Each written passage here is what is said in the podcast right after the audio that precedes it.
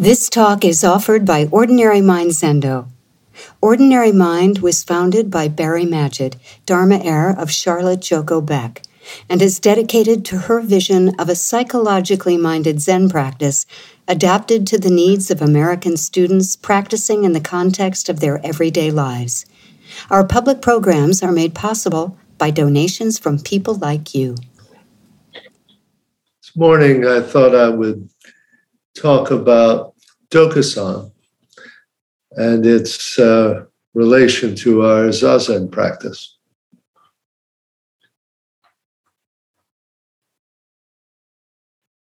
I think a lot of people are uncertain about how to use or think about the interview with a teacher. And perhaps some of you avoid it, not quite knowing what you're supposed to do with that time and what it's for.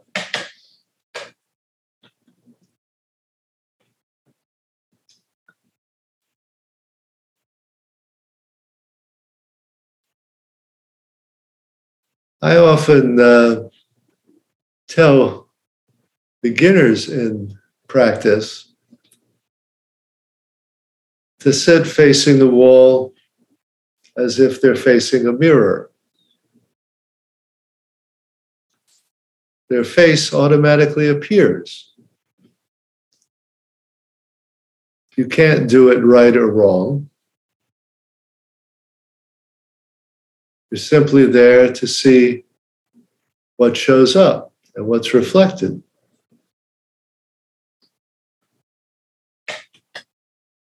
But inevitably, two kinds of things happen. One,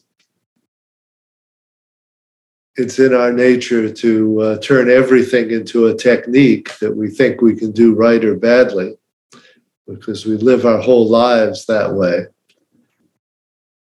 So even that becomes something we wonder am I doing it right?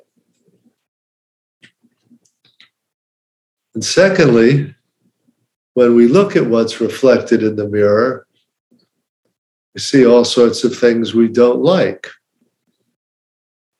And we automatically think that our practice is in some way designed to get rid of the things I don't like. Wandering thoughts or emotions or, re- or restlessness. Well, they're like a big pimple or wart on the tip of my nose that I want to have removed. Right?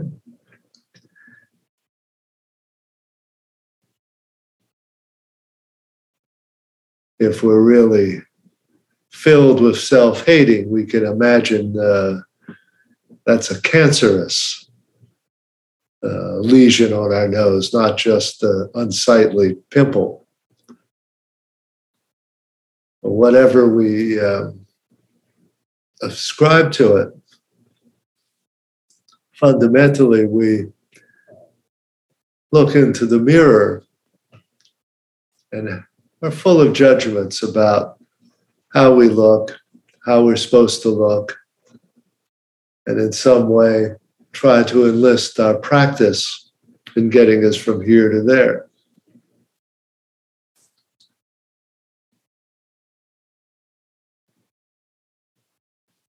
One theme I've been developing over the last few weeks is the difference between a problem and a koan.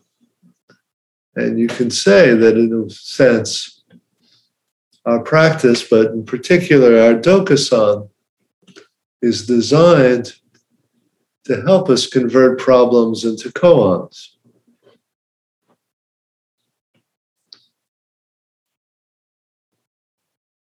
Problems are difficulties or painful situations that we're looking for an answer to.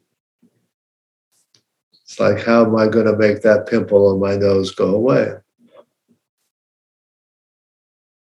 Koans, however, leave everything just as they are.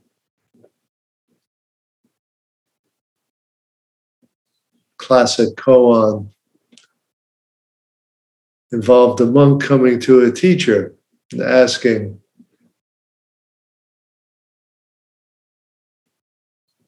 How, how is it, how can I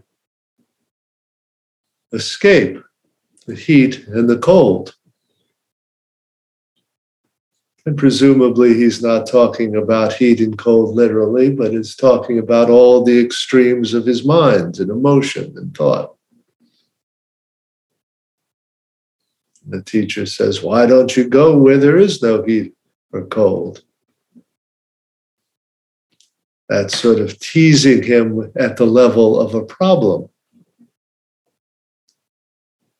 And the monk says, But where is that place where there is no heat or cold? The teacher responds, In the summer, the heat kills the monk. The winter, the cold kills the monk.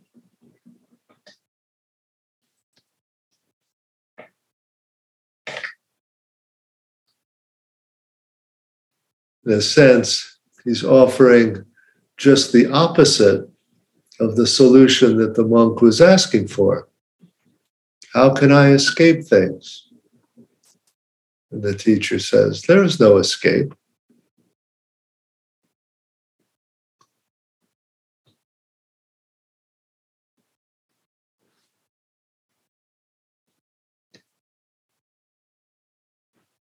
Now, when we are told there's no escape,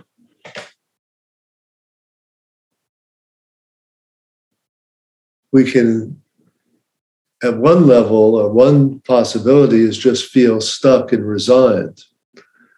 Uh, to feel resigned is to basically deep down keep longing for a solution, but just feel hopeless about ever getting one.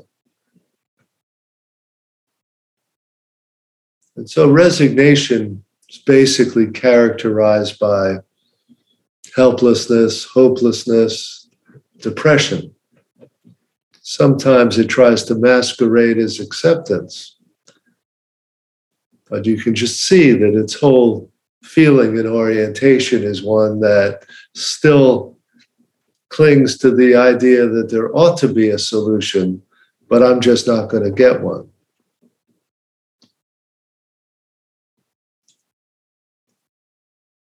when the teacher tells the monk in the summer, the heat kills the monk, in the winter, the cold kills the monk.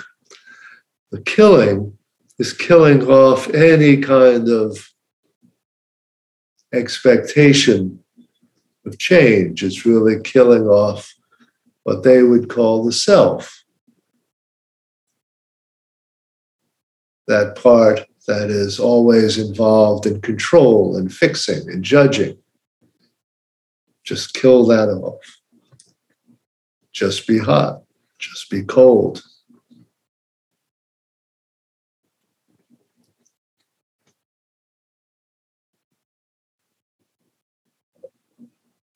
So, one of the things that happens in Dokusan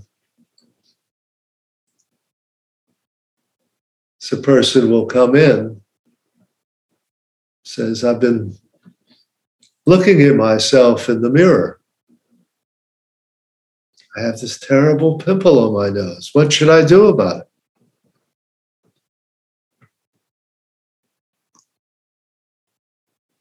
And the teacher responds, You have a terrible pimple on your nose.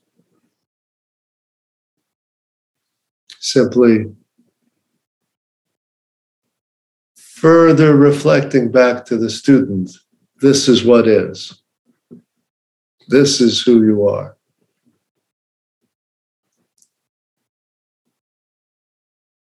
Now, the student might say, but do I need to see a dermatologist? Should I have that taken off? Do I need surgery? Is there a cream I could put on it? Maybe an antibiotic? Teacher responds, You've got a terrible pimple on your nose.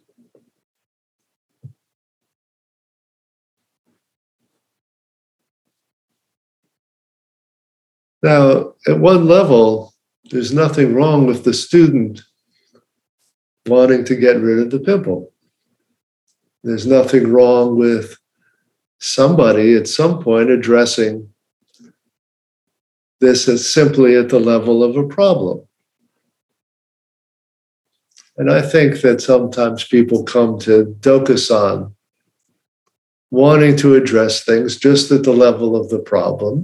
And in a way, that's all right. That's in itself showing me what's in their mirror. I'm all into problem solving. Course, it's not for the teacher, the issue is not the pimple, but the problem solving mind.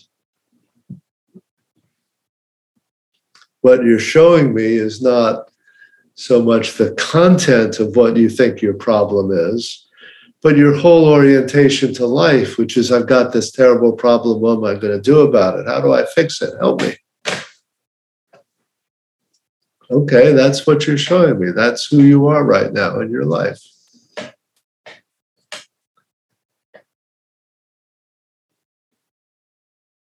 And there is a level at which I want to know what's going on in your life, what kind of problems you're having and troubles.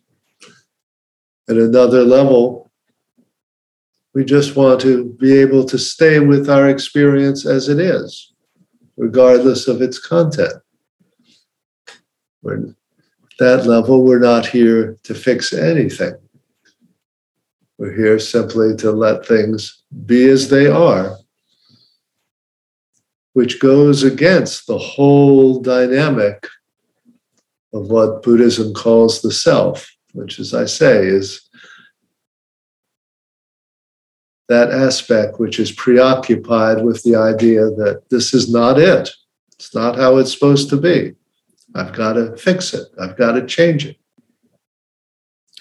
I've got to become some idealized version of myself because who I am is just unacceptable or too painful.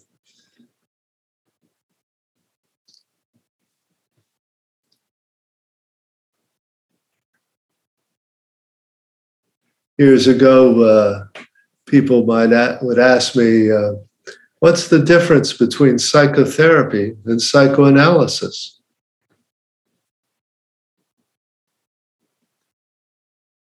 And they would usually have in mind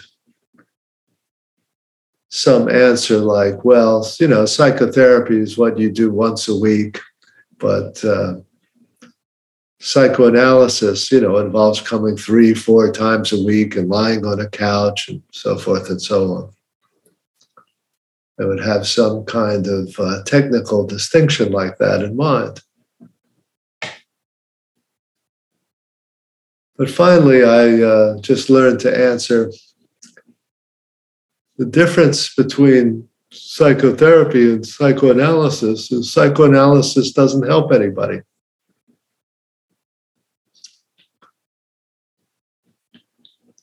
And basically, what I was trying to point to was again that problem versus koan distinction. Because I've thought of psychoanalysis very much like Zen as a practice of leaving everything alone. Psychotherapy, I would say, is characterized by a kind of short term problem solving mentality, which may be perfectly valid and perfectly necessary under some circumstances. There are lots of things where we just want help getting things fixed. Nothing wrong with that but it's only one level. And there are certain things that we're eventually going to confront in our life that just aren't fixable. Getting older, losing our loved ones, seeing what's happening around us in the world. Some things we need to put all our efforts in to try to fix. And at some point, we also have to figure out how are we going to face it when we go when we reach the end of everything we can fix. How do we face that? Is that going to be a failure? Are we going to end up depressed and resigned? Or does it give us an opportunity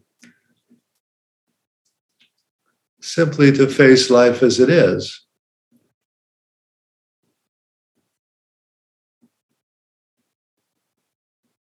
And the paradox that's revealed in Zen is that that coming to an end of what's possible, what's fixable, what's controllable,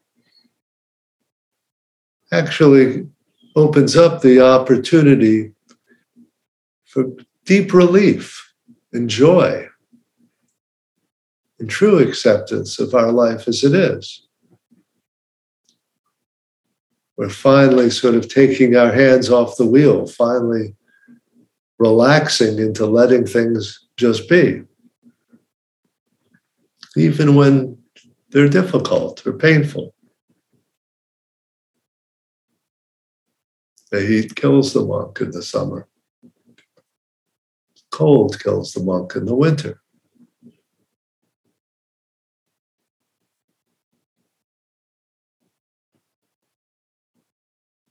So Dokusan, in one sense, is like Zazen itself. You can't do it right or wrong. You're simply there presenting yourself just as you are.